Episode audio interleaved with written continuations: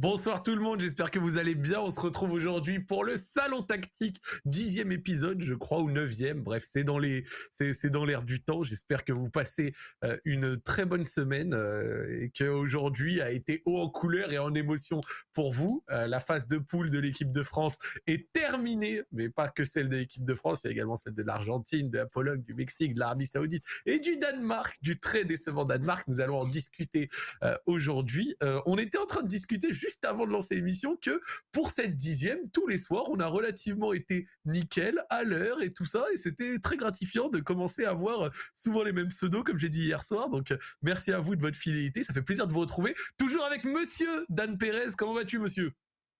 Salut Zach, ça va bien. Pas le meilleur match de l'histoire des Bleus en Coupe du Monde, mais ça va. On a eu une soirée euh, riche en émotions ensuite. Monsieur Raphaël Cosmidis, quelle a été ta première réaction quand tu as vu le 11 annoncé? Euh, je, ma première réaction, ça a été, bah, j'ai entraînement à cette heure-là avec mes U14 et c'est pas si mal du coup que je rate le match. Euh, je l'ai rattrapé juste après là dans la foulée des matchs, je l'ai rattrapé en x2, ce qui m'a peut-être permis de voir plus certaines choses mais de voir moins d'autres. Euh, non, non, mais écoute, oui, on, on s'était, on s'était bien planté finalement dans notre preview avec, euh, en, se disant que certains allaient jouer pour euh, continuer à enchaîner, que Mbappé allait jouer pour marquer, tu vois. Et finalement, ça a été une, grande revue d'effectifs. Totalement, ça a été une grande revue d'effectifs. en même temps, c'est normal, mais beaucoup de médias dont l'équipe annonçait une équipe un petit peu remaniée, mais à l'échelle de 6-7 changements, pas à l'échelle de 9. Deschamps lui-même d'ailleurs. Deschamps lui-même avait dit hein, sur avait dit qu'il changerait la moitié seulement, enfin une partie de l'équipe.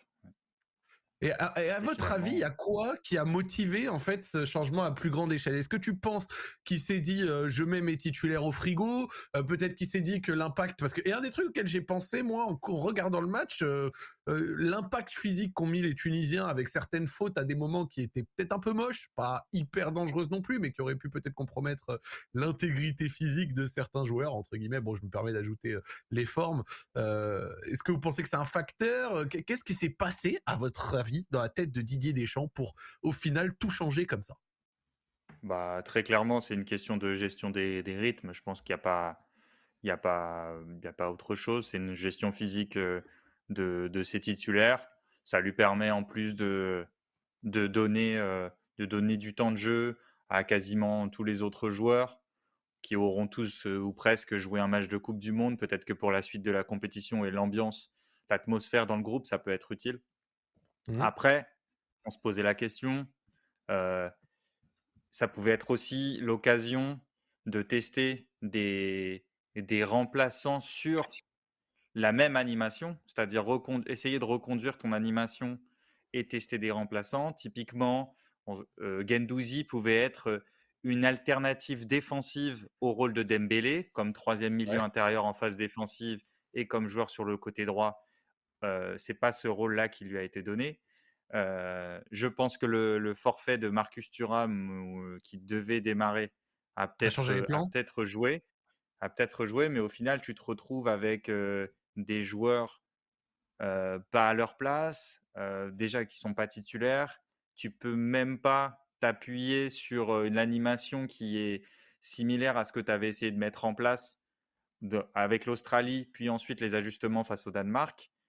C'est ça le, c'est ça le plus surprenant de, de, la part de Deschamps, parce que même Coman, tu pourrais te dire bon, Coman, tu le mets dans le rôle de Dembélé exactement pour voir un peu ce que ça donne. Est-ce qu'il est aussi discipliné pour rentrer intérieur en phase défensive? Euh, Qu'est-ce que ça peut te donner?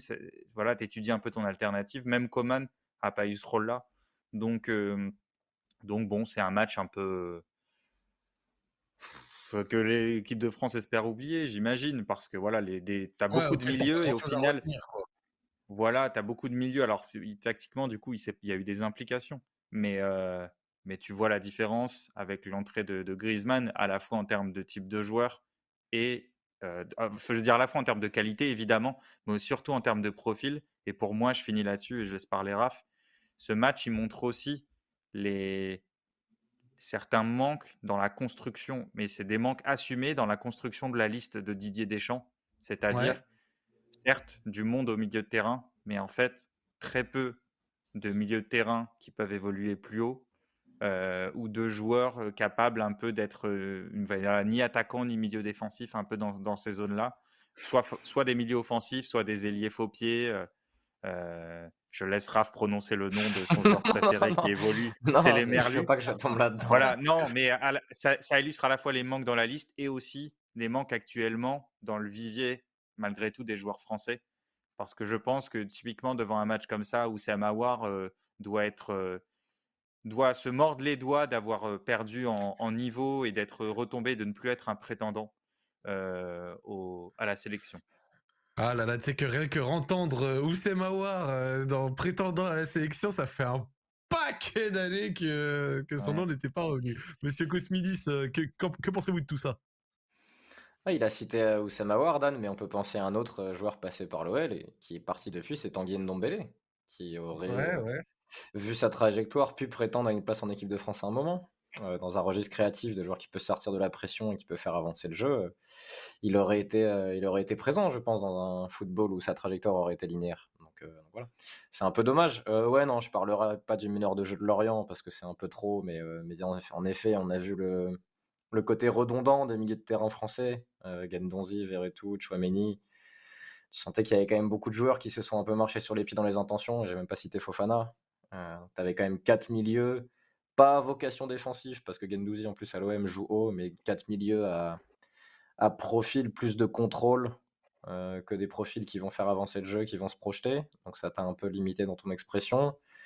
Euh, tu as des joueurs qui n'ont pas forcément joué à leur poste. Donc Gendouzi, évidemment. Kamavinga, qui, a été en grande difficulté, je trouve, sur la première période. Ça a été mieux après, mais sur la première, sur le plan technique, le fait d'être avoir la ligne de touche à côté de lui, ça... Ouais, sur les 15-20 premières minutes, c'était un peu terrible. Après, ça allait mieux, mais 15-20 premières minutes, c'était terrible.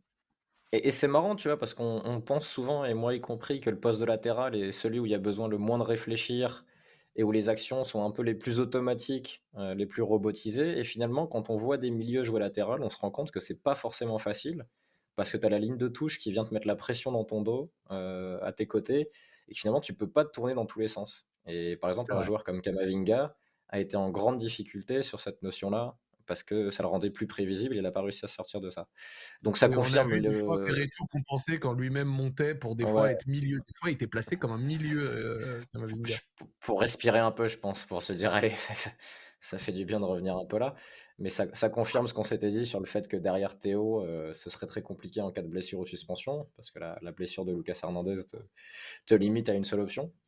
Donc mmh. voilà, un match un peu particulier. Euh, comme m'a dit Dan, je pense qu'une une info vraiment primordial, c'est encore la super entrée de Griezmann. Euh, vraiment, et pourtant j'ai vu le match en x2, mais le nombre de fois où entre les lignes il arrive à faire un truc en une ou deux touches qui est impossible pour tous les autres milieux français. Euh, je prends plusieurs exemples. Il y a eu un nombre de ballons où Gendouzi, Verretou, Rabiot entre les lignes, ah, parce que Rabiot est entré aussi à jouer pas mal, euh, on sont entrés et ont raté leur prise de balle. Le ballon il se lève, il faut faire une deuxième touche pour la remettre au sol. Il ne s'oriente pas dans le sens du jeu, il ne voit pas avant de recevoir. Et Griezmann, il a simplifié tout ça. Et à partir du moment de façon où il a touché des ballons, mais la France a eu des occasions. Euh, et voilà, c'est vraiment le, le, dernier numéro 10 français. En attendant, euh, bien sûr, euh, mon petit prince venu de, venu de l'Ouest. qui l'espère un jour Enzo F viendra nous sauver.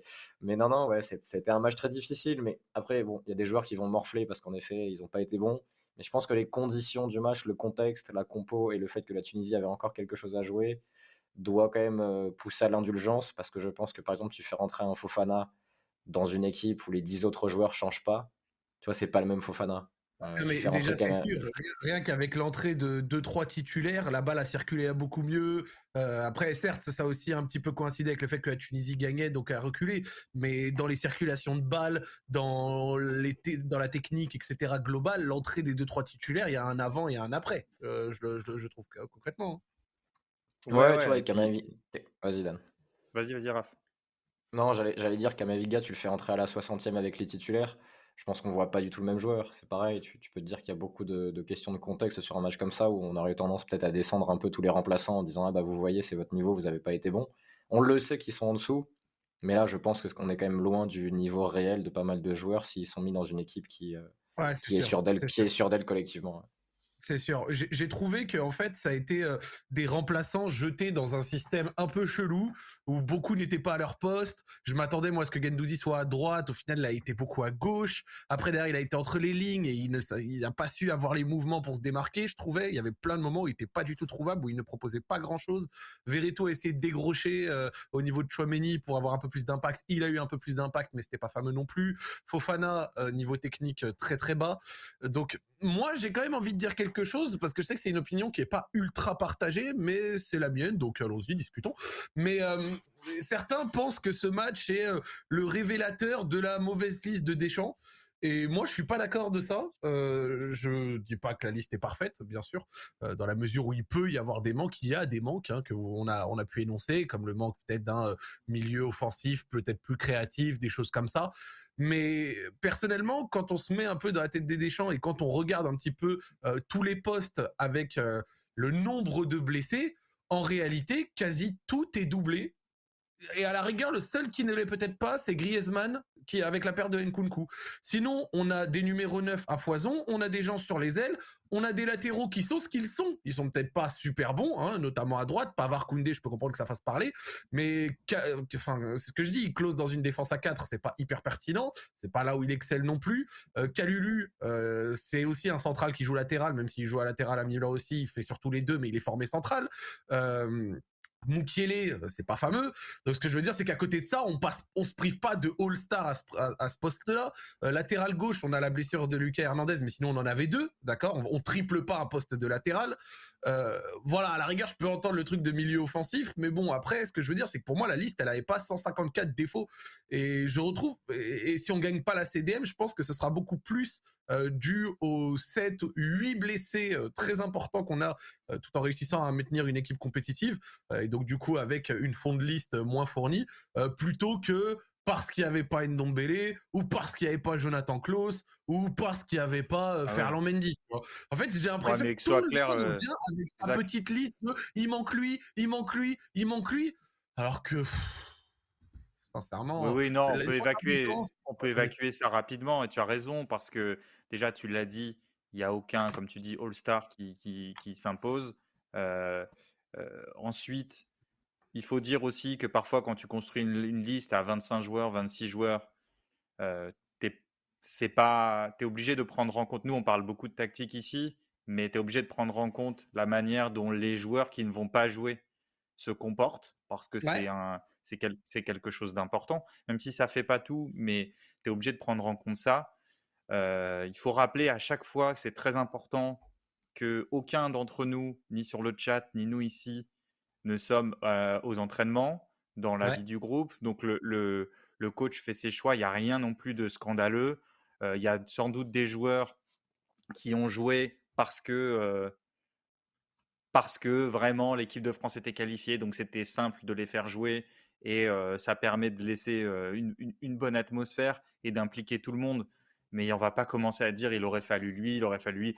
quels que soient les joueurs qu'on cite, Raphaël parlait tout à l'heure de Ndombele et de la carrière euh, pas, pas, suffisamment linéaire qu'il a eu pour prétendre à l'équipe de France de manière très claire. Il n'y a aucun des joueurs absents qui aurait pu, qui, qui peut estimer que c'est un scandale. Après, chacun ses choix, chacun ses préférences, mais évacuons ce, évacuons ce sujet-là. En revanche, ce qu'on peut dire, c'est notamment qu'il a plusieurs centraux qui peuvent jouer à droite, comme Dizazi par exemple, ou Saliba, enfin qui l'ont déjà fait par moment. Or, il n'a pas cette possibilité à gauche. Et donc, il a dû trouver Kamavinga. Est-ce que euh, Badiachil aurait pu jouer latéral gauche? Bon, il n'y a pas non plus énormément d'options.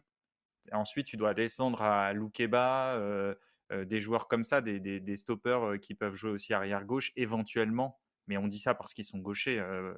et parfois, c'est pas toujours très simple. Donc non, oublions, le, oublions ces débats sur, sur la liste. En revanche, voilà, il y a quand même, il y a quand même un nombre de milieux, euh, Raphaël disait redondant. Euh, on l'a vu plusieurs fois. Le problème a été qu'il y a eu plusieurs joueurs au milieu de terrain qui sont venus décrocher. Et donc, du coup, la Tunisie pouvait défendre plus facilement en avançant. Coman a reçu énormément de ballons de haut jeu. on, peut, on peut, si tu veux, commencer à mettre à mettre quelques, quelques screens. Tu peux mettre le, deuxième, par exemple, que, que je t'ai envoyé. Tout de suite, tout de Mais suite. Fofana a essayé un peu de temps en temps aller en- dans la entre les lignes, mais c'est tellement pas naturel pour ces joueurs-là. Tu Et peux me mettre en full. euh, je vais te mettre. ouais. Et en Ouais. fait, euh, ouais, là c'est un. Ah, t'es en. Je sais pas si tu peux te mettre plus bas, mais en gros, c'est une. Il y a Bah, une prise de balle de, de, de Griezmann. Il y a une prise de balle de Griezmann qui, doit, qui a réussi à se, réorienter vers le jeu alors qu'il était de dos. Et là, on a euh, Gendouzi, Fofana qui sont derrière lui. Les deux latéraux sont derrière lui, que ce soit Dizazi tout là-haut ou Kamavinga qui est tout en bas. Vous voyez, alors il n'y a que Chouameni euh, euh, qui, a fait un, appel euh, sur ce moment-là parce qu'il sent que, que voilà, qu'il y a besoin de solutions. Mais voilà, même quand Coman a réussi à se, se- à se sortir du, du- du marquage de haut jeu et pour se mettre face au jeu, bah, il y, a, y a assez peu de relais en fait entre les lignes. Donc ça, c'est un, premier exemple. Euh, Il y en a un autre, euh, euh, tu peux mettre si tu veux le, screen 3 en, phase, en phase placée. On va dérouler une action classique qu'il y a eu où on a vu encore une fois des milieux qui naturellement. Ouais, voilà. Donc là, vous voyez, il y a Varane qui a le ballon. OK. Et regardez les courses de, de Verretou et Fofana. Assez, ils viennent, euh, et ça, on a beaucoup vu ça. Ils viennent, ils viennent vers lui. Et donc Varane, en fait, va faire, va faire sa, classique, c'est-à-dire conduire un peu le ballon et la donner horizontalement au, au latéral droit. Et si tu mets l'image d'après, tu vas voir qu'en fait, ça devient injouable pour Coman. Ça devient injouable pour Coman parce que sur l'action d'après, euh, Zach, sur l'image ju- juste après, Hop, que voici. parce que du coup, Dissassi va recevoir le ballon. Toute l'équipe de Tunisie peut, peut avancer. Tu l'as ou un pas, Zach? suis- En fait, j'ai un tout. Voilà, c'est bon. Regarde. Hop là. C'est bon. Et. Ah, c'est juste mon PC qui bug un, un tout petit peu bugué. Je sais pas si on me suit là-dessus. Mais Voilà, sinon, je voulais vous parler d'Enzo Lefebvre pendant qu'on a une pause là. Euh, il, peut, vra- il peut vraiment jouer à tous les postes. hein, voilà. Je- c'est- pas de chance. Voilà, là Voici on est sur la suite de l'action. Donc Varane a, Varane a donné le ballon à Dissassi qui est au bout collé contre la ligne de touche.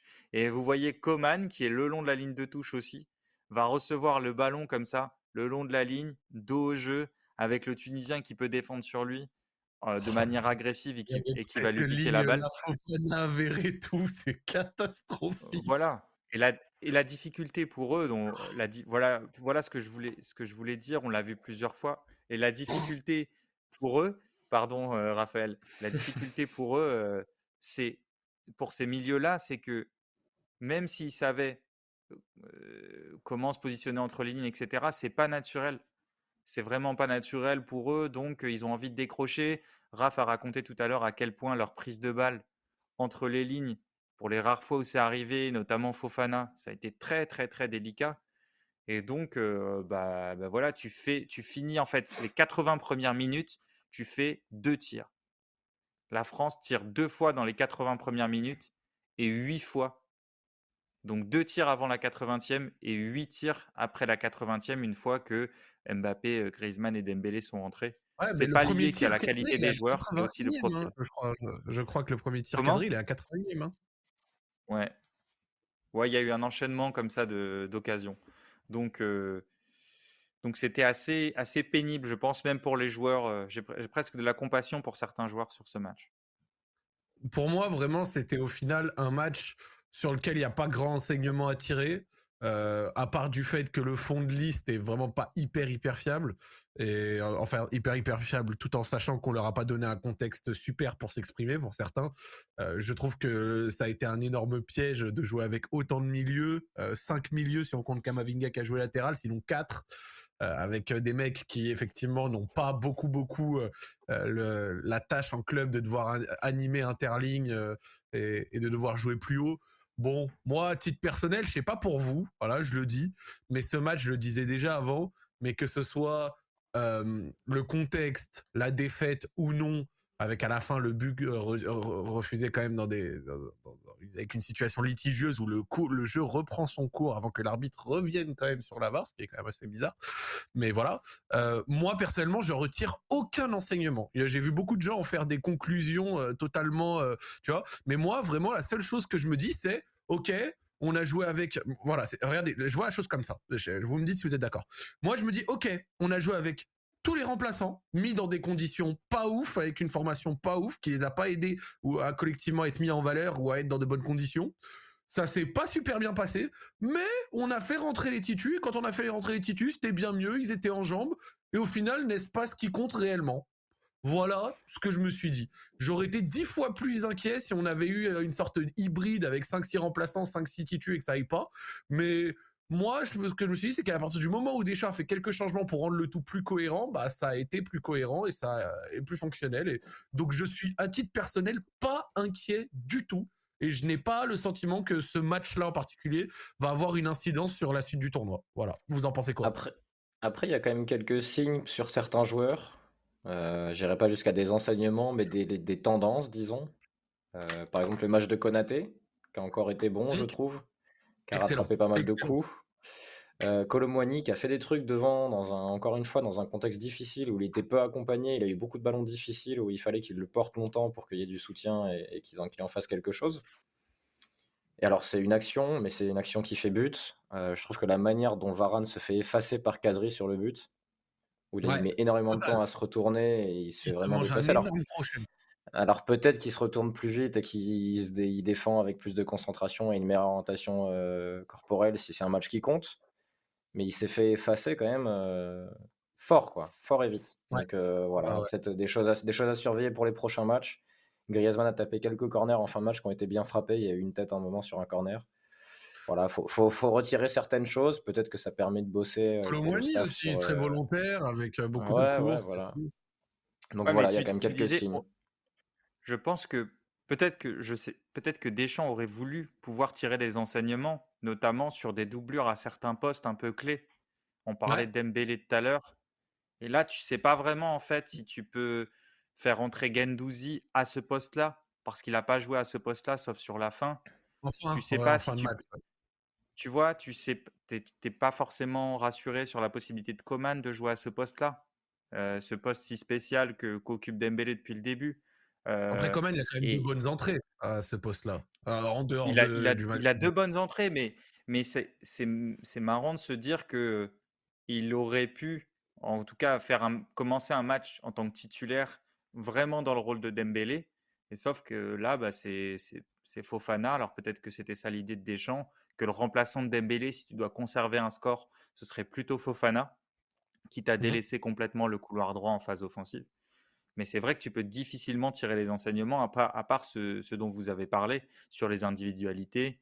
Euh, peut-être qu'il passe devant Thuram, euh, parce qu'il a eu beaucoup de, beaucoup de, d'activités et de capacité à tenir le ballon. en avais ouais, besoin. Konaté, si Varane euh, a vraiment un gros Konaté, mais euh est-ce que pour que Konaté passe devant Varane, il faut vraiment que Varane se blesse, à mon avis?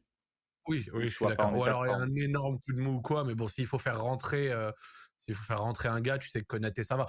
Alors que paradoxalement, c'est même pas pour être sévère avec lui, euh, parce qu'il s'est très vite repris, mais l'entrée de Saliba, je l'avais trouvé euh, au début, en tout cas, euh, sur les premiers ballons, les premiers trucs, un peu, un peu hésitante, à minima, je dirais. Voilà. Après, bon, c'est une entrée, Alors, on nous dit, Jérém nous dit, Coman n'était pas à son meilleur poste. non, mais comme la plupart des joueurs, en fait. La mmh. Coman, il a joué quasiment deuxième attaquant. on l'a montré tout à l'heure à recevoir énormément de ballons dos au jeu, alors que c'est un, c'est un, même s'il est capable, c'est un joueur que tu as envie de voir recevoir des balles dans des situations de 1 contre 1 ou avec de l'espace. Bon, mais je pense qu'il faut pas non plus, voilà, il faut pas non plus tirer trop de, d'enseignements. il y a Deschamps a mis les joueurs qui pouvaient mettre, en tout cas les remplaçants, à reposer le, pour reposer le plus de monde. Et puis le huitième sera, sera une autre compétition. Et donc, en parlant de ce huitième, euh, on a maintenant, euh, allez, on va le faire en rapide, même si on va rediscuter de cette équipe juste après. On a maintenant, euh, ou alors vous préférez qu'on parle de l'éventuel huitième de l'équipe de France, donc enfin l'éventuel, le huitième face à la Pologne. Vous préférez qu'on en parle après Pologne-Argentine ou dès maintenant? Après Pologne-Argentine, je pense. Je pense qu'après, ouais, je pense qu'il faut parler de Pologne-Argentine. On aura déjà dit pas mal de choses sur la Pologne et on pourra, on pourra rebondir, continuer là-dessus. Allez, bah vas-y, on passe sur Pologne-Argentine, les amis. Pologne-Argentine, le match euh, au sommet de ce soir qui aurait pu voir l'Argentine s'arrêter euh, dans cette compétition, mais il n'en a rien été. Un match euh, que j'ai pu regarder, voilà, dans la mesure du possible parce que j'étais un petit peu dans le train par moment et tout, mais un match où j'ai à titre personnel sur ce que j'ai vu, vu déjà des changements forts avec la titularisation d'Alvarez, la titularisation de Fernandez et tout, donc les hommes un petit peu en forme. tu sens que Scaloni et cette équipe montent en puissance. Et en fait, j'ai envie de rester sur ça c'est la montée en puissance.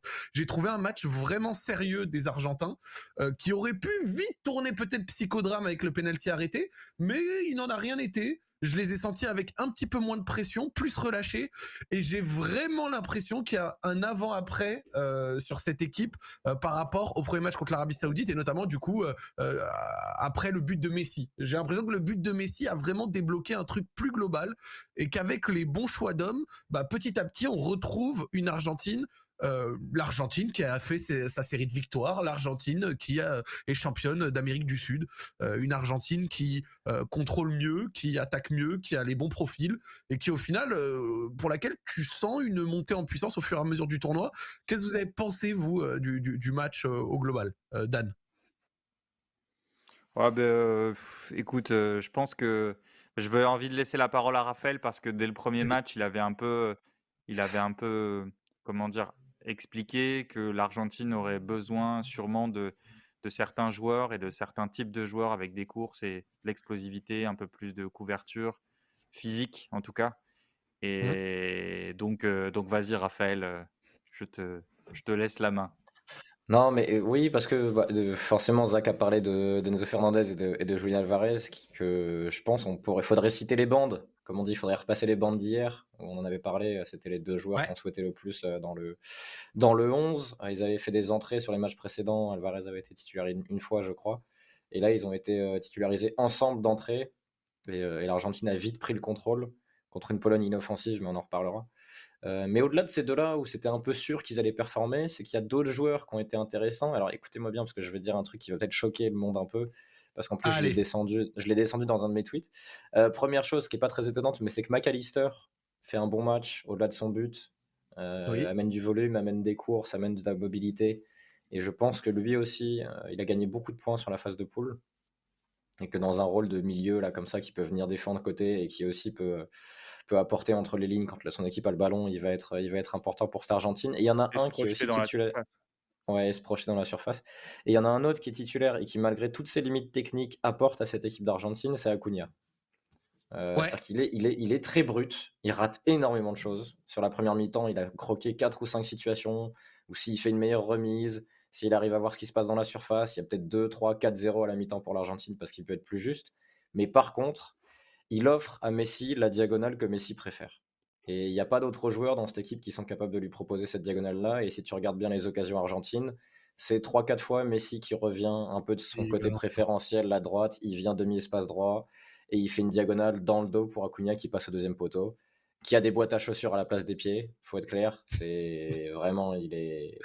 Non, tu penses Jordi Alba à la place de Acuna, c'est le 3-0 ah, mais, non, mais, ah, mais si tu as Jordi Alba ou Nuno Mendes à la place d'Acuna sur la mi-temps, ouais, il y a, y a une grosse différence qui est faite mais il est tellement énergique, puissant, explosif, il peut prendre la profondeur, il peut revenir défendre, des choses que Tagliafico ne peut pas faire.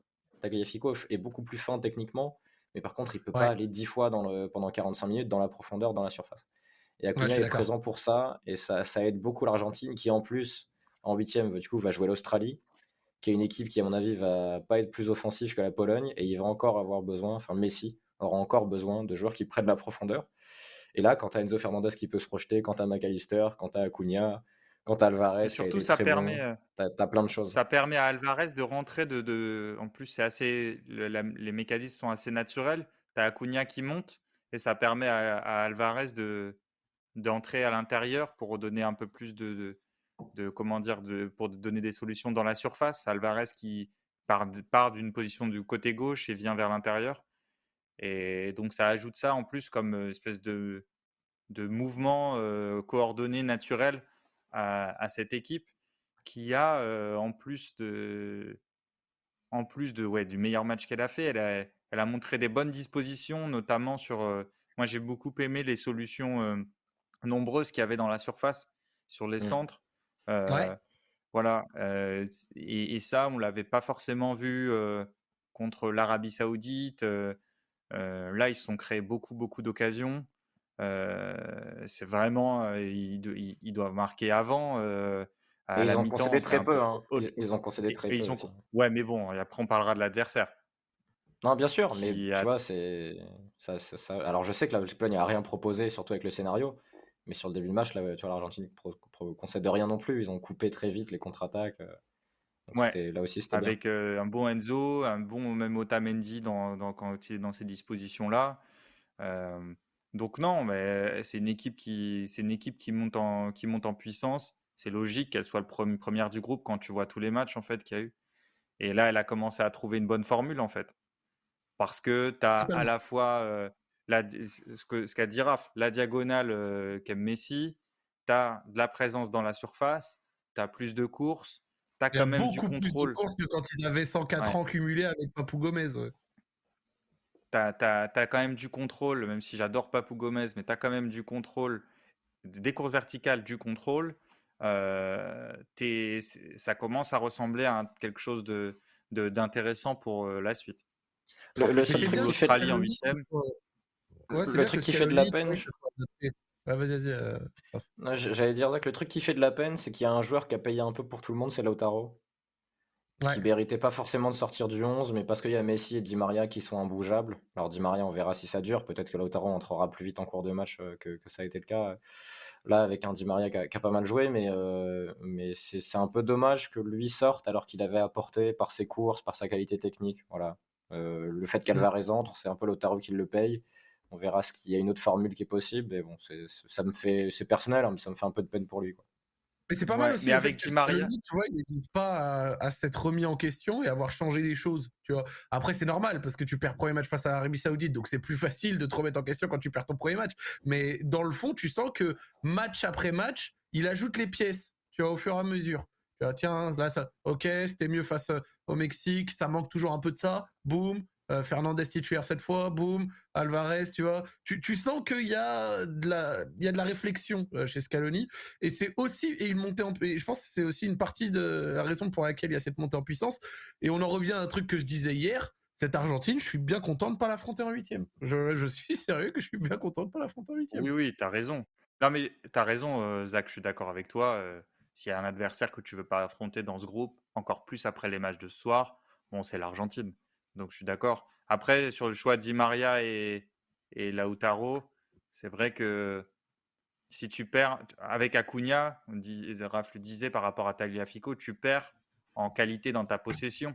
Euh, tu vois, euh, la capacité à, garder le ballon, à donner un peu de continuité à la possession, ce, ce que Di Maria peut plus faire que Lautaro. Si tu as euh, Julian Alvarez, Acuna, plus Lautaro, peut-être que tu perds en contrôle. Euh, après, ils n'ont pas encore, euh, tu vois, ils vont jouer l'Australie. Ça va être encore une configuration de match euh, où ils vont avoir le ballon, où ils vont être a priori assez peu pressés. L'Australie n'a pas des flèches en contre-attaque. Ils ont quand même eu l'Argentine des, matchs, des configurations de match assez similaires, même si l'Arabie Saoudite avait une ligne plus agressive, c'était un peu et des joueurs plus explosifs quand même. Mais moi, j'ai hâte de les voir, tu vois, sur la, suite de leur confrontation après l'Australie s'ils passent.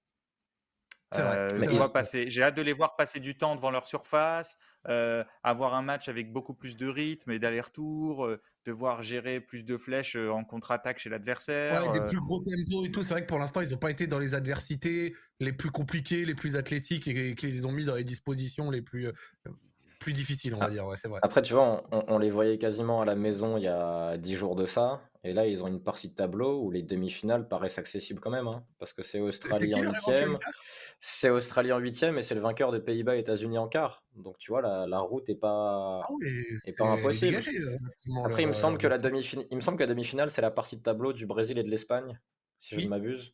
Oui, oui, c'est euh, ça. Là, ce sera, ce sera une autre histoire. Et par exemple, tu vois, tu, on parlait de tempo et de rythme si les États-Unis arrivent à passer, le États-Unis-Argentine, ça peut être marrant sur cet aspect-là. Parce que les États-Unis, c'est un rythme tout à fait différent. Alors que le Argentine-Pays-Bas, ça pourrait être un quart de finale sur un rythme très tranquille, tu vois. Euh, donc, voilà, c'est vrai que là, ils sont quand même en mesure, désolé, je t'ai coupé, mais ils sont en mesure d'aller en, éventuelle demi-finale de Coupe du Monde dans un monde où ils auront affronté Arabie Saoudite, Pologne, Mexique, qui sont pas des équipes infamantes, mais voilà, c'est pas non plus le top. Euh, ensuite, euh, du coup, Australie et peut-être USA euh, ou Pays-Bas, du coup. C'est vrai que t'as pas eu la, t'as pas eu la, le parcours le plus compliqué. Et on sait que de temps en temps, les parcours pas compliqués, ça t'aide à pouvoir aller jusqu'au bout. Hein. Le, Real Madrid 2016 fait une LDC en, en affrontant euh, Wolfsburg, l'AS Roma et le Manchester City de l'époque. Quoi. Donc ça a été un parcours qui, était, qui avait été simplifié à l'époque. Et Nabil nous dit sur le chat plutôt Maroc en demi pour le, la partie de tableau de l'Argentine. C'est le Maroc en demi, s'il vous plaît, arrêtez de déconner. Non, mais il faut aussi qu'on dit, faut, faut aussi dans ce match euh, qu'on dise un mot de, ouais, de la Pologne, parce que parce qu'autant on pouvait d'une certaine manière un peu satisfaire d'un truc sur les matchs précédents, c'est la manière dont ils ont eu la manière de défendre qu'ils avaient, euh, c'est-à-dire euh, très fermé dans l'axe avec le duo Kivior et, et Glick assez dominant. Et, là, enfin, même, même ça, aujourd'hui, je les ai trouvés. Qu'est-ce que, tu vas dire, Dan? Je ne sais pas si tu sais ce que tu vas dire au final. Non, mais si, mais c'est-à-dire que même sur ça, aujourd'hui, je les ai trouvés pas bons, pas à la hauteur. J'attendais un gros combat de leur part. Mmh, un match défensif, oui, parce qu'ils ont fait quasiment que ça. J'attendais un gros combat de leur part. J'ai trouvé, j'ai trouvé très peu agressif. Je les ai trouvés très peu agressifs, que ce soit les joueurs sur les côtés. Ah mais, ouais, mais euh alors ça, ça, ça, je pense que très vite le problème du carton se pose. Non, mais ils n'y ont pas pensé. Ça, c'est après. Une fois qu'il y avait 2-0. c'est ce que j'allais dire. Ça mmh, moi, je pense que même à 1-0, ils commencent à se poser la question, certains joueurs. Pour ceux qui nous écoutent par rapport au problème du carton, c'est quoi? C'est qu'à un moment, euh, face, euh, par rapport au Mexique, euh, la Pologne passait au carton parce qu'ils avaient moins de cartons que les Mexicains. Et donc, le sélectionneur polonais dit à ses joueurs arrêtez de prendre des cartons. Sauf que ça, ça se passe plutôt un peu, un peu plus tard. moi, je, je, pense que certains joueurs se posaient déjà la question avant le 2-0. Parce que tu sens que tu es dominé, tu as peu d'occasions. Et ils ont été très passifs, tu vois. Donc, euh, alors, ils ont été vite passifs dans le match, mais j'ai l'impression que la problématique est vite entrée en ligne de compte parce que finalement, Krikoviak est le seul à faire la bêtise. Et c'est pour ça qu'il sort après. Donc, je, me demande si ça n'a pas joué déjà dans la tête parce que j'imagine quand même que le staff et les joueurs avaient vérifié tous les scénarios et que le côté le Mexique bat l'Arabie Saoudite et on perd sur le même score contre l'Argentine n'était pas non plus inconcevable, tu vois. Donc, il fallait y penser. Euh, et je pense que dans le côté, tu l'as dit, Dan, très peu agressif, où ils ont laissé les joueurs venir à l'intérieur, recevoir des ballons entre les lignes, combiner, je pense que ça, y, a participé. C'est pas la seule explication. Euh, ils, tirent 4, ils tirent 4 fois au total. Ils ont 0,3 XG. L'Argentine finit à 3,5. Donc c'est une des performances les plus euh, dominées de la, compétition et les plus dominantes pour l'Argentine. Mais, mais bon, après, au-delà de ça, depuis le début de la compète, la Pologne, c'est pas fun. Hein. C'est pas le premier match où ils sont, ils sont pas beaux à voir. Mais vraiment, moi, plus, avec quoi il compte Non, mais Zach, juste pardon, mais toi, tu, tu, tu dis souvent, depuis qu'on a commencé cette émission, en plusieurs épisodes, tu dis, bon, quand vous êtes défensif, pourquoi pas, mais après, tu peux jouer bien la contre-attaque. Sauf que là, tu as l'impression qu'ils ce qu'ils ont fait contre l'Arabie Saoudite, mais là, c'est vrai que c'était. Ouais, et encore sur une séquence réduite du match en deuxième période, parce que, parce que sinon, tu as l'impression qu'il y a Lewandowski, il joue très très vite sur lui. Alors, il fait quelques miracles, il tient le ballon, il essaye de faire des remises, de résister à son défenseur de haut jeu. Mais après, il est seul. Il est seul où ils sont deux, en deux contre quatre, cinq, six. Les mecs se projettent pas. Euh, y a pas, ils ont, je pense que ça manque beaucoup de vitesse dans cette équipe. Donc, quand tu veux jouer en contre, à moins que tu essayes toujours d'obtenir des fautes et de jouer des coups de pied arrêtés, ah, du coup, c'est difficile d'être dangereux en fait c'est très difficile d'être dangereux si tu n'as pas les qualités pour contrer. Or là, à part un Lewandowski très bon en dos au jeu et pour garder le ballon, tu n'as pas le reste. En fait, Zelinski est assez décevant. dans ce qu'ils proposent au niveau des courses, et puis le nombre très faible de joueurs qu'ils mettent pour attaquer et pour contrer. C'est quand même triste. C'est une, une équipe pour l'instant sur les, sur les quatre groupes là qu'on a vus, les qualifiés. C'est les, sur, les, sur les huit qualifiés, donc c'est l'équipe qui fait la moins bonne impression. Moi, je, vais ouvrir un fond, je vais ouvrir un fond. Genre, je vais ouvrir une fondation, un fond, quelque chose où on va recueillir des dons pour pouvoir financer les soins des attaquants qui ont été lancés à 2 contre 5, 2 contre 4, 1 contre 4 pendant tout le mondial à coup de longs ballons. Et démerdez-vous, on arrive.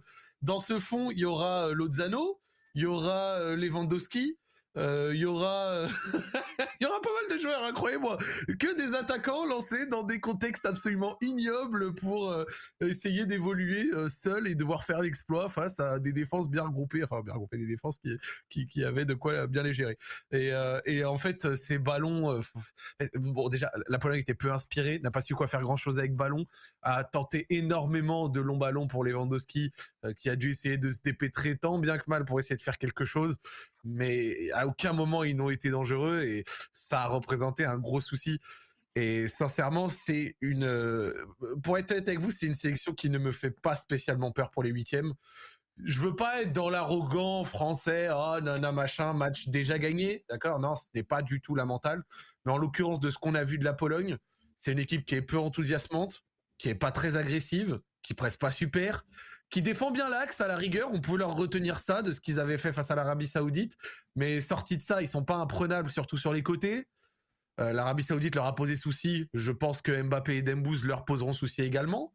On peut noter, noter quand même qu'en joueur euh, phare pour l'instant de leur phase de groupe, euh, c'est Wolchek Chesney et ses deux pénalties arrêtés. franchement, à l'heure actuelle, c'est pas l'adversaire qui euh, me fait le plus peur en, concernant l'équipe de France. Je suis limite content de les jouer, tu vois. Euh, genre, bah oui, en fait, avant le match, avant le match, avant le match de ce soir, tu te disais bon, si, si l'équipe de France tombe contre la Pologne, la Pologne, ça va être un match pénible contre une équipe euh, très défensive, très regroupée, qui défend bien. Parce qu'elle avait bien défendu jusque-là. Euh, euh, qui, voilà, tu te disais, bon, ça peut être un match très long, pénible, qui va se décanter, euh, euh, qui peut se décanter en deuxième période, etc. Sauf que là, vu ce qu'ils ont proposé, bah, alors peut-être qu'ils vont se réveiller pour les, huitièmes, hein, bien sûr, et faire, faire un, match incroyable. Mais à part le gardien, en fait, ils n'ont pas réussi à, faire le, à, être efficaces dans ce qu'ils cherchaient à faire. Ils cherchaient à réduire le nombre d'occasions de, pour euh, l'Argentine, pas forcément à s'en créer, mais à limiter le danger argentin. Euh, et, ça a été un échec total. Ça a été un échec total. Ils ont été pris partout, même entre les lignes, sur les côtés, par-dessus. Euh, tu peux balancer le, screen que je t'ai envoyé, mais, mais si, on se, si, on se projette sur, si on, si on se projette sur, sur le match que vont vivre les Bleus, ça va être à peu près ça. Voilà. Euh, c'est-à-dire, euh, là, vous avez euh, deux lignes de 4 plus l'attaquant qui est en soutien de Lewandowski qui vient faire le cinquième milieu. alors là, il y a la passivité dont on parlait, qu'on a beaucoup vu. il y a le, vous voyez Acuna en bas à gauche, dont parlait Raphaël tout à l'heure. Mais voilà le match qui, qui, nous attend en huitième de finale. Le match qui, qui attend l'équipe de France en huitième de finale, c'est ça. Donc, tu as, as beaucoup de possibilités face à ça et notamment les ballons par-dessus. on, parlait, on parlait tout à l'heure, Raphaël parlait de la diagonale de Messi vers, vers Acuna. Et c'est souvent voilà, face au bloc bas. Parfois, tu n'as pas d'espace entre les lignes, les petits ballons par-dessus. Et on repense au gelon d'Upamecano, on repense au gelon de Chouameni, aux courses de Théo Hernandez, même les courses de Griezmann, parce qu'il est capable de faire les deux, recevoir entre les lignes et faire des courses et les renversements vers Dembélé à l'opposé. L'équipe de France a beaucoup, beaucoup, beaucoup d'armes pour embêter euh, cette Pologne euh, qui, qui, arrivera avec un visage très défensif et qui n'est pas l'équipe la plus armée en contre-attaque. Donc ça fait quand même beaucoup de défauts pour la Pologne face aux Bleus. Raphaël, est-ce que tu as envie d'ajouter quelque chose? Non, euh, un peu de tristesse que Lewandowski soit autant utilisé à contre-emploi. C'est-à-dire qu'il est utilisé comme un attaquant qui doit se débrouiller seul. Et ça n'a jamais été sa grosse qualité, je trouve, à Lewandowski. C'est pas un joueur qui va partir dans la profondeur sur 30-40 mètres. C'est pas un joueur qui va faire du Lukaku, faire une remise puis partir à nouveau lui-même dans la profondeur, tu vois. Donc là, il, il peut pas combiner, il est quasiment jamais dans la surface adverse. Euh, il n'y a pas de centre pour lui, il n'y a pas de petit ballon dans la profondeur pour ses courses en rupture sur, sur 5-10 mètres plutôt que sur 30. Donc c'est une équipe, d'ailleurs, le but qui marque contre l'Arabie Saoudite, c'est une récupération sur une, relance euh, audacieuse de, l'Arabie Saoudite. Il me semble un ballon perdu très bas par les Saoudiens. C'est un pressing ouais, sur le goal. Ah bah, le, deuxième but. Donc il y aura les coups de pied arrêtés polonais. Ils vont essayer tout sur les coups de pied arrêtés. Je pense qu'ils sont capables de jouer des touches longues. Euh, tout miser sur des, d'obtenir des corners sur, certains moments, tu vois. Ils ont eu pas mal de, corners contre l'Argentine, donc euh, ça va être ça. Mais ouais, ça va être un match pénible. Hein. Ça va être, euh, ça va être, ça, va être uruguayen, mais avec moins de talent, tu vois. Donc c'est vrai que c'est encore plus pénible dans ce qu'ils proposent. J'aime bien le, concept de match plus pénible. non, mais c'est, le cas dans les compétitions comme ça. Donc forcément, tu dois passer par là. On verra si la France a, la France a eu l'air quand même sur la phase de poule d'avoir été plutôt pas mal sur ces moments d'attaque placée.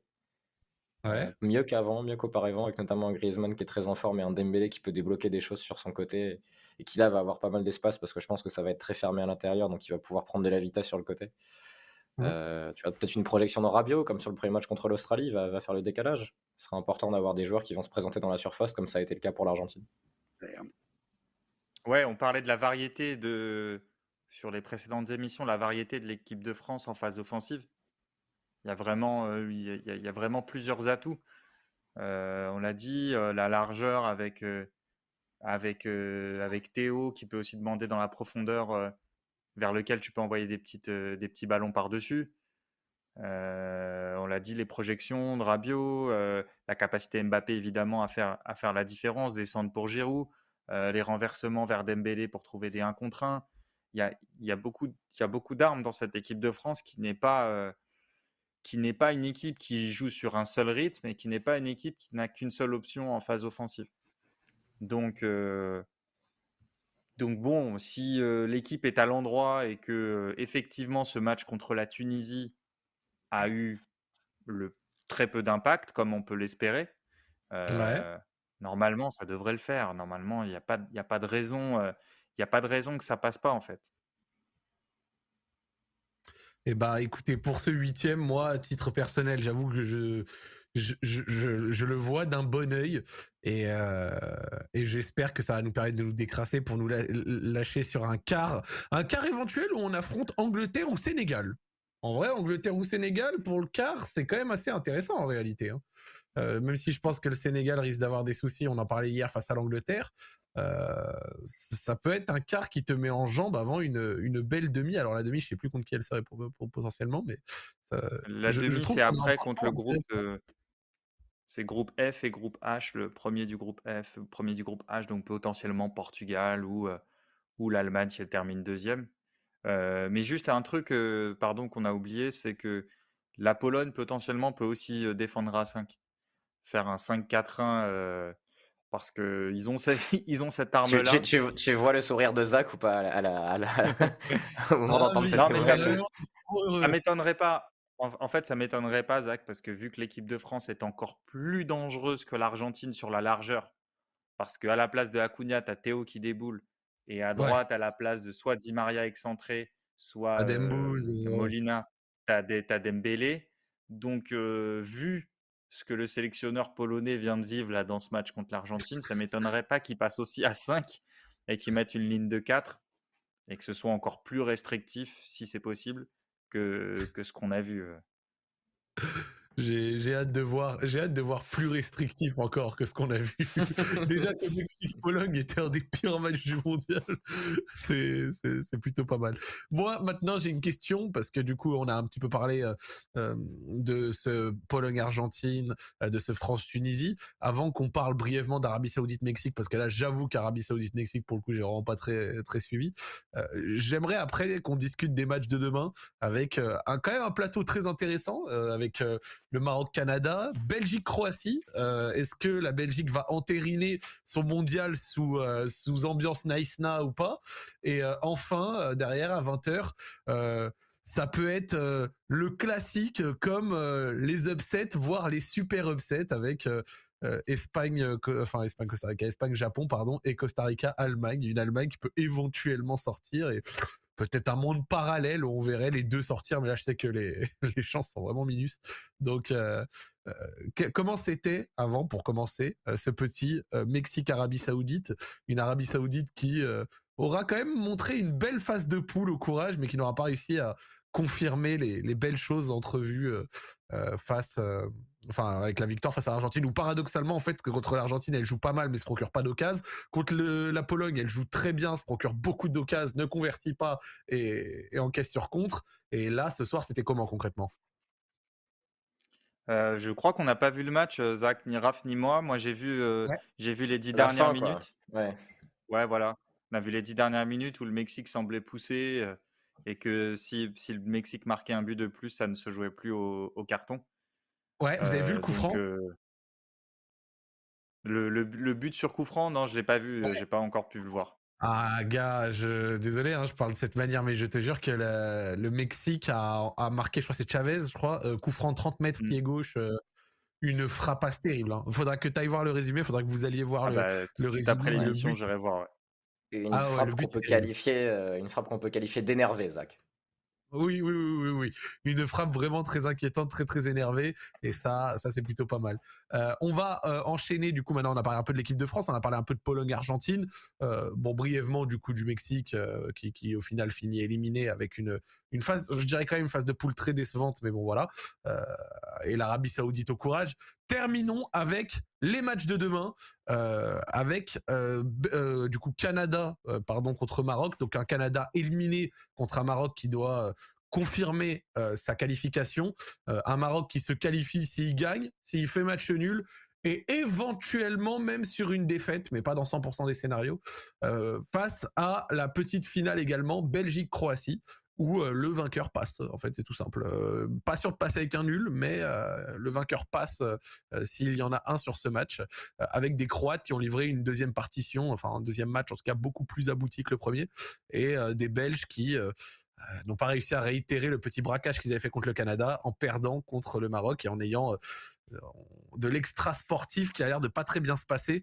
Qu'est-ce que vous attendez un petit peu de ces matchs? Euh, Moi personnellement, euh, si je peux commencer, euh, j'aimerais bien une confirmation du côté du Maroc. Alors bien entendu, au-delà du fait que je sois d'origine marocaine et tout, c'est quoi? Ça, à la rigueur, on s'en fout. Mais moi, ce que je veux dire, c'est que c'est un Maroc qui est venu avec des intentions sympathiques lors de lors de ce mondial, mais des intentions qui lors du premier match ne sont pas traduites par beaucoup d'occasions, des intentions qui par contre se sont révélées très très fructueuses face à la Belgique, notamment en seconde mi-temps avec un allant offensif et, surtout un jeu très débridé. Euh, d'ailleurs, encore une fois, je l'ai déjà dit plusieurs fois, mais j'ai critiqué après la première journée une partie des sélections africaines que je trouvais euh, très, euh, très, très bridées dans leur jeu, très, très manque de courage un peu, tu le sentais, peut-être un petit complexe ou autre comme un truc comme ça. Et par contre, dès la deuxième journée, j'ai remarqué que pas mal ont, relevé un petit peu la chose et, c'est très, appréciable à voir. Et, je trouve le Maroc fait partie de ces sélections-là. Et donc du coup, j'espère une confirmation pour le Maroc face à des Canadiens qui n'ont plus rien à jouer, mais qui auront peut-être à cœur de pas terminer à zéro point. Et, par contre, je vois bien la Croatie maîtriser la Belgique comme il se doit, avec un milieu de, très bonne qualité. Et à moins que Martinez sorte de ses gonds et tente peut-être des choses, je les vois être toujours autant en difficulté avec une ligne de défense trop lente, pas très protagoniste à la relance, et un milieu toujours un peu hésitant. à voir qui va afficher cette fois-ci, mais il avait fait sortir Onana, on s'en rappelle pour le préserver, mais ouais, c'est une Belgique qui a l'air un peu en perdition. Qu'est-ce que vous pensez euh, vous, euh, de ces deux rencontres demain. Et après, on va parler rapido de Japon, euh, Japon, Espagne et Costa Rica, Allemagne. Alors, sur, le chat, ça s'inquiétait un peu pour le Maroc qui aurait à faire le jeu contre le Canada. Je suis pas sûr que le Maroc aura besoin de faire le jeu. Je pense que le Canada va essayer de gagner un match et s'embêtera pas à se demander est-ce qu'on leur laisse le ballon, est-ce qu'on le prend. Je pense que le Canada va jouer avec la même personnalité. Donc ça, ce sera à mon avis moins un problème. Euh, ce serait intéressant d'avoir deux équipes africaines en huitième de finale. Il faut se rappeler qu'en 2018, mmh il n'y en avait aucune. Aucune équipe africaine n'avait passé le cap des poules. En 2014, il y en a trois encore avec le Canada, hein, enfin avec le Ghana, pardon. Si, Ça y est, on s'approprie le Canada dans la zone Afrique. Non, non. Euh, non, et en 2014, ils étaient deux. Il y avait le Nigeria et il y avait l'Algérie qui avait perdu contre la France et l'Allemagne, euh, qui s'étaient croisés ensuite. Donc, euh, donc voir si la zone Afrique est capable de d'envoyer un deuxième, voire un troisième qualifié, en effet, comme tu le dis, Zach. Donc ça, je suis pas trop inquiet. Après, c'est vrai que le côté dernier match de la Belgique, savoir si ça va imploser ou s'ils vont réussir à justement, euh, au bord de la, du drame, à sortir une perf, il y a un côté un peu, euh, j'ai envie d'assister à la fin du monde, tu vois. Euh, ça, fait partie de mon envie de visionner cette rencontre. Parce que ils enfin, t'es pas à l'abri qu'ils gagnent le match. Hein. Ils peuvent, s'ils, bah gagnent le match, ils auront, ils auront 6 points après une phase de poule où tu as l'impression que le pays était en, est loin par rapport à ce qu'il proposait, tu vois. Et c'est ça, c'est ça qui est assez, euh, qui est assez amusant. Donc, euh, donc oui, forcément, le, la Belgique, Maroc, je pense que surtout c'est ce groupe-là est le, le plus motivant de la journée. Euh, parce que l'un dans l'autre, j'ai du mal à croire à des, à des surprises. C'est pour ça que c'est moins motivant dans l'autre. Peut-être qu'il y aura des choses, mais les deux équipes, l'Allemagne et l'Espagne, ont fait un tel match l'une contre l'autre qui, je pense, les a rassurés sur pas mal de choses. Et j'ai du mal à les voir fausser, fauter, pardon contre le Costa Rica ou le Japon qui maintenant sont un peu plus identifiés en plus dans ce qu'ils proposent. Ouais, avance moins, enfin avance moins caché quoi. Ils sont un peu plus à découvrir. Dan, qu'est-ce que tu attends toi? Bah écoute, euh, j'espère pour le Maroc que la charnière euh, si performante depuis, depuis plusieurs matchs va continuer. Exactement la charnière de gaucher avec Amrabat devant eux va continuer à, être à ce niveau de performance. Si c'est ça, ils vont pas craindre grand-chose parce que je suis d'accord avec Raph, euh, le Canada va continuer à attaquer. De toute façon, vu la manière dont, le Canada euh, évolue quand euh, il doit défendre dans, sa, partie de terrain, vaut mieux pour eux qu'ils continuent d'essayer de presser et, d'attaquer. donc le Maroc pourra faire un match même un peu plus défensif. ça lui ira très bien. Ils savent très bien le faire. Euh, depuis, depuis, depuis longtemps. Après, ça, si Saïs est, est, en état de jouer, euh, ce sera forcément mieux pour eux parce qu'ils ont quand même, euh, je crois qu'il a, il a, il a une gêne. Ah voilà, on nous le dit sur le chat. il a une gêne, donc à voir pour demain. Et, et, ensuite, bon, il y a quand même une petite curiosité. Bon, je rejoins Raph sur ce qu'il a dit sur Belgique-Croatie. Sur Espagne-Japon, j'ai quand même une petite curiosité sur. Est-elle sur la capacité des Japonais, tu vois, avec leur dynamisme, en fonction de la compo du sélectionneur, bien sûr, mais avec leur, leur, leur capacité de, de, course. S'il y a Ito, Mitoma, s'il y a des joueurs explosifs sur les côtés, j'ai bien envie de voir ce qui va se passer quand l'Espagne perdra le ballon, parce que l'Espagne l'aura. Ouais. Donc, voilà, ça m'intéresse. Est-ce que ça bah, un peu partout, parce que dans le dos de latéraux, peut-être que Alba est, plus à même, ça dépend à quelle hauteur il jouera, mais de, couvrir, de couvrir certains, certains espaces. En revanche, en revanche dans, dans l'axe entre latéral et central, il peut y avoir des choses, des choses intéressantes pour le Japon. Si Kamada est dans une bonne forme pour, pour être utile sur les transitions comme il peut le faire quand il joue très juste, bon, j'ai envie de voir ça. Je pense que ça suffira pas. Je pense que l'Espagne et l'Allemagne vont se qualifier. Après, pour le Maroc, tu vois, je, me demande est-ce que c'est mieux de croiser l'Espagne? Et c'est mieux de croiser l'Allemagne? C'est difficile de. C'est difficile de. Est-ce que c'est mieux, en gros, de terminer premier, quoi? Ouais, bah moi je dirais l'Allemagne quand bah, Je demande, tu préfères quoi? Tu préfères terminer premier et, croiser l'Allemagne, ouais. Ouais, l'Allemagne. Déjà terminé. Alors déjà, il y a quelque chose de prestigieux de terminer premier dans un groupe avec la Croatie et la Belgique, tu vois? Euh, si tu as terminé premier, ça veut sensiblement dire que tu as fait 7 points sur 9. 7 points sur 9, 0 défaite, de victoire, 1 nul, c'est quand même très bien. Tu arrives euh, euh, face à une Allemagne qui, elle, on l'a vu, est encore en train d'essayer de trouver sa meilleure formule. ça va être intéressant d'ailleurs de voir ce que va faire en ce sens Hansi Flick maintenant que il a vu que l'expérimentation Thomas Müller en faux neuf n'était peut-être que peu efficace. Peut-être qu'on va revoir notre Niklas full Krug euh, à nouveau, mais en tout cas, ce sera intéressant à voir. Mais je préfère largement me taper euh, l'Allemagne qui a besoin de matchs un petit peu plus chaotiques et qui, a la capacité, bien entendu, de mettre de la maîtrise face à un Maroc, mais ce sera une maîtrise qui sera pas portée avec le niveau de course et le niveau de désordre qui est capable de foutre entre tes lignes euh, l'Espagne, quoi. Pour moi, l'Espagne, c'est simple. S'il y a Espagne-Maroc, à mon sens, alors euh, je, genre, je supporterais, hein, bien sûr, mais on est sur du 80-20, tu vois. Euh, peut-être que Allemagne-Maroc, c'est plutôt du 70-30, 75. Je suis peut-être déjà trop utopique. Limite Espagne, Espagne Maroc, j'ai envie de te dire 90-10, tu vois, parce que vraiment, pour moi, l'Espagne, ils ont la configuration parfaite pour foutre le bordel euh, parmi toutes les petites sélections en minimisant le risque de se faire euh, de se faire surprendre, tu vois. Pour moi, il va falloir une équipe vraiment costaud, euh, type équipe de France, donc c'est-à-dire qu'elle est capable de jouer bas tout en ayant une qualité offensive énorme et pas une qualité offensive portée par des joueurs qui sont bons par ailleurs, mais comme Ziyech ou autre, tu vois, mais plutôt du Mbappé et du Dembélé, là, oui, là, on peut parler bordel, tu vois.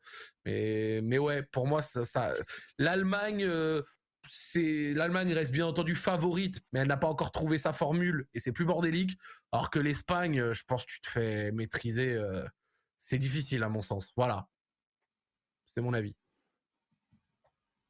Bon après déjà, il faut passer ce, faut, faut, passer les, les, Faut, arriver en huitième parce qu'il y, a pas mal de matchs intéressants euh, demain. On nous demande, c'est vrai, le peuple veut savoir, Raphaël, quand est-ce que jouent les jeunes du Red Star? Est-ce que c'est ce week-end? Ouais, ouais, ouais, on va à Drancy samedi. Match entre deux équipes du 93. Drancy leader du championnat. Le bourbier de Drancy. Exactement, le chaudron du stade Paul-André. En plus, un stade Paul-André qui est caché parce que tu entres d'abord dans la cité et le stade est au milieu. Ah, c'est le 93 qu'on aime. Non, non, mais c'est un club avec qui on s'entend bien. Ça devrait être correct, mais ouais, ce sera un bon match. Let's go. T'as as, prévu une, une, une, expérimentation ou on est sur du classique là ce week-end? Euh, comme dirait Didier Deschamps, voilà, on a un plan, euh, on y travaille, on verra en fonction des états de forme. Je dis rien, tu vois, rien n'est lâché dans, dans, ce que je te dis. Dis-toi que c'est cette logique qui a conduit euh, Gendouzi à gauche puis à droite, Verretou, Fofana. L'homme est champion du monde, hein. L'homme est champion du monde. bah oui, il est champion du monde. Respect éternel pour Deschamps Didier ici. on espère qu'il sera. C'est marrant d'ailleurs. Je repense à un truc sur le match. Je sais pas ce que, si, si vous l'êtes dit, mais avec ce milieu-là, tu, le truc que tu pouvais faire éventuellement, c'est presser. Si tu veux pas construire, avoir du monde entre les lignes, tu peux dire bon, je vais avoir mes, mes occasions en, pressant et en, en embêtant l'adversaire assez haut. Mais, mmh. mais ça s'est pas passé. Non, même pas. Et même ça aurait pu être un test. Vu que tu n'avais pas d'enjeu, tu peux dire ça aurait pu être un test, mais mais non. Je ne sais pas exactement quel était l'objectif. Mmh vas-y, vas-y. J'allais dire, t'as même pas mis le pied sur le ballon et tu t'es fait casser en deux par euh, l'immense Aïssa Laïdouni, quoi. Ah bah, qu'on n'a pas parlé de lui, mais il a fait un sacré match encore. Hein. Il a fait un sacré match. On hein. lui aura rendu hommage euh, souvent euh, dans, dans, cette émission, euh, Laïdouni.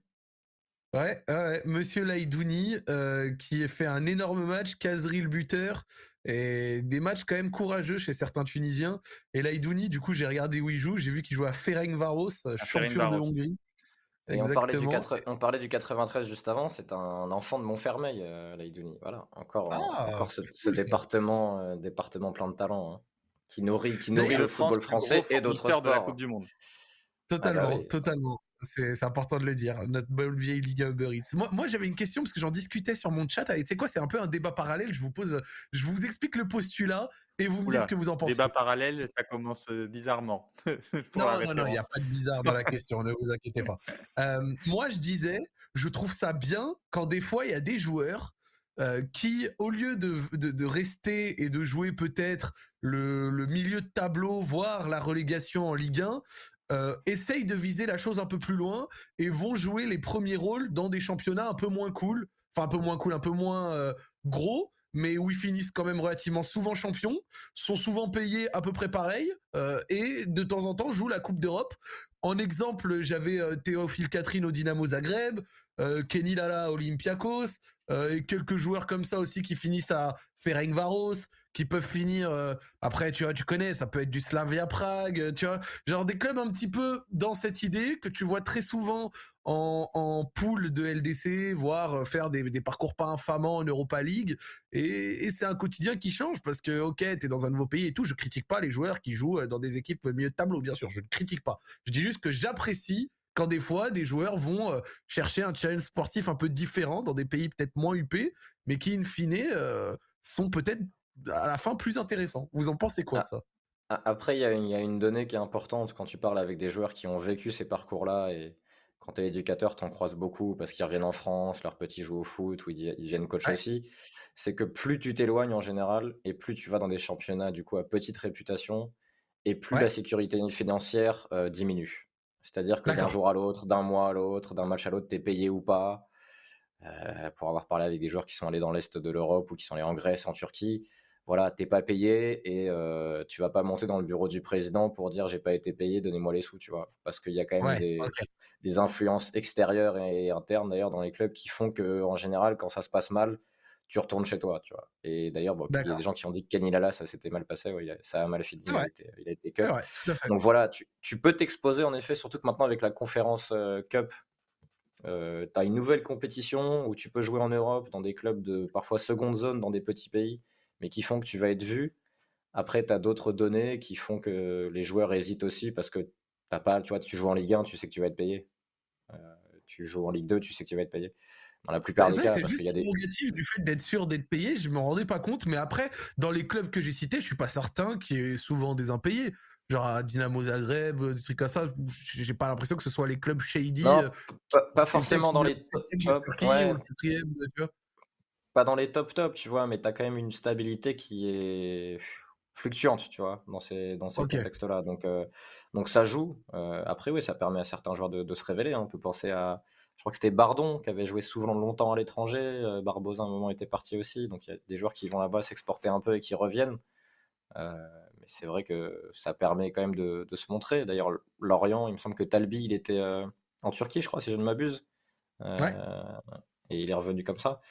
Donc, donc voilà. Mais, mais c'est une donnée à, jamais oublier quand on pense au, au, risque que les joueurs prennent quand ils vont. Bah, je dis, tu vois, je dis qu'il était en Turquie, mais non, il était à Kazan en plus, Talbi. Donc je confonds avec un autre joueur qui était en Turquie.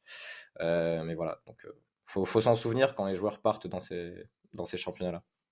T'en penses quoi, toi, du coup, euh, Dan? Non, pas, grand-chose à rajouter, mais j'ai quand même l'impression que ce sont des joueurs qui ont d'abord essayé de chercher euh, dans des pays plus proches ou en France et qui après, parce qu'ils ne trouvaient pas, se sont, se sont exilés.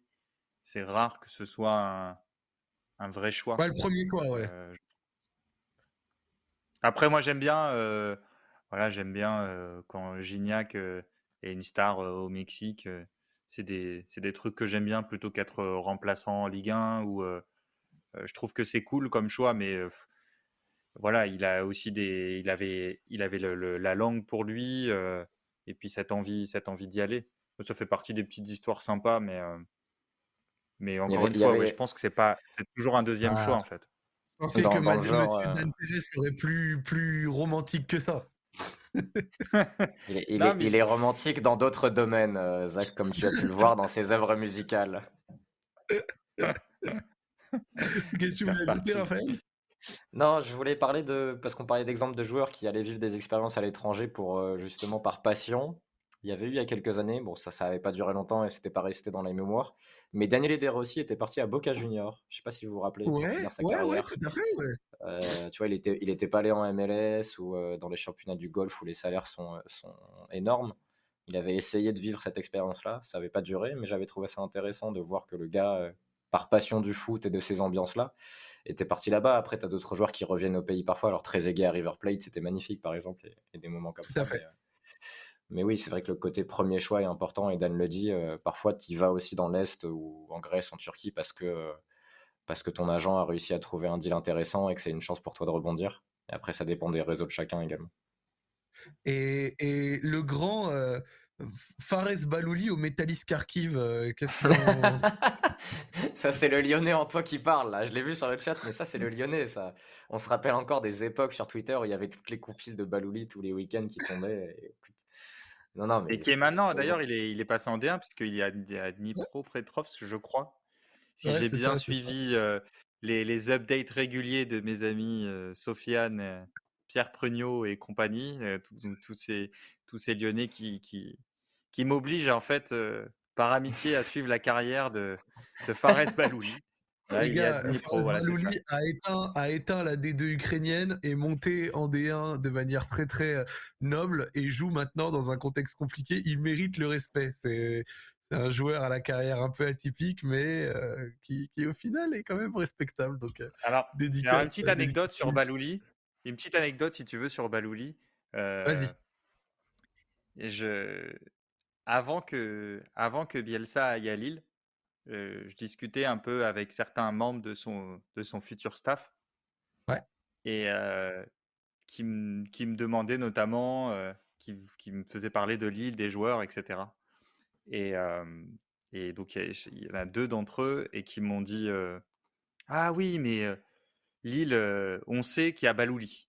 Et en fait, et, et, Bielsa l'adore parce que depuis le tournoi de Toulon, le fameux tournoi de Toulon dont les Lyonnais parlent, et que suit, ça fait partie des compétitions de jeunes que, que suit Bielsa et, en général les mecs qui bossent pour lui, il, il, adorait Balouli et il savait qu'à Lille, il allait retrouver, il allait retrouver Balouli et c'était une, c'était une grande joie. Et je, pense que Balouli peut avoir beaucoup de regrets de ne pas avoir pu profiter plus de ça. Alors même si après Bielsa a fini par sauter assez rapidement, mais il a quand même joué, il aurait pu un peu plus en profiter. Et Bielsa a tout fait pour essayer de le mettre en bonne condition, mais même là-bas, même avec un coach qui l'adorait et que ça n'a pas trop marché pour lui. Après, on espère que voilà, en Ukraine, ça ira bien et qu'il arrivera à réapparaître en Europe. Ça fera plaisir à tous les, tous les gens qui, qui, qui misent sur lui et qui espèrent voir des choses extraordinaires de lui depuis dix ans maintenant, je pense. Ouais, après, je pense que là, il est un peu sur le tard s'il arrive déjà à voir. Là, là avec Baloulian, il est déjà un point où s'il a déjà une carrière euh, professionnel respectable, c'est déjà pas mal, tu vois. Genre, euh, avec le fait d'être payé, on est arrivé à un point, avec le fait d'être payé pour jouer au football, euh, c'était, c'était quand même bien. T'imagines quand même le, le, niveau de négociation et de, de deal trouvé que ça a dû être pour aller trouver de la D2 ukrainienne quand même? Genre l'agent et tout, ouais. Alors on a trouvé un club qui était prêt à te prendre. C'était pas de la D3 là-bas, c'était de la D3. Il arrive en troisième div. Oui, oui, oui, c'était de la D3. Après, c'est monté en D2 et au final, il s'est fait recruter en D1 à Dnipro. Ouais exactement comme ça. On a parlé de Balouli sur un débrief de Coupe du Monde. Non, mais le lobby lyonnais est beaucoup trop fort. et on est obligé. Alors, je vois le nom apparaître et en tant que suiveur parisien, euh, je, je, je, me glisse dans l'intervalle, évidemment.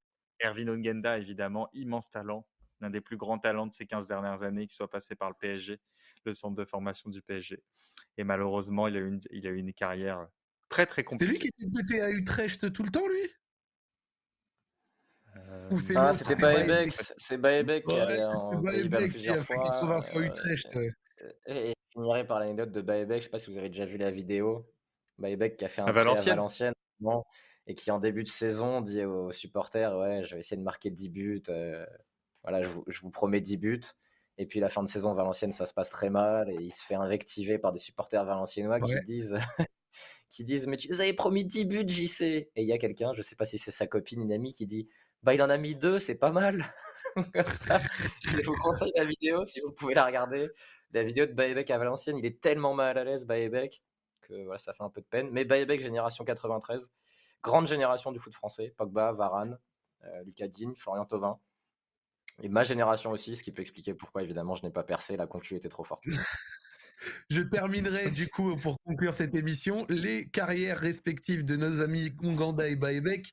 Baebek après Paris va au Wall pour trois matchs, au Real Murcie pour deux matchs, passe deux ans au FC Botosani en Roumanie. Le FC Botosani est un club très connu pour ses liens mafieux, Zérovan. Revient au Chievo Vérone au final, donc on se dit peut-être, tiens, de la Serie A, il fait seulement trois matchs.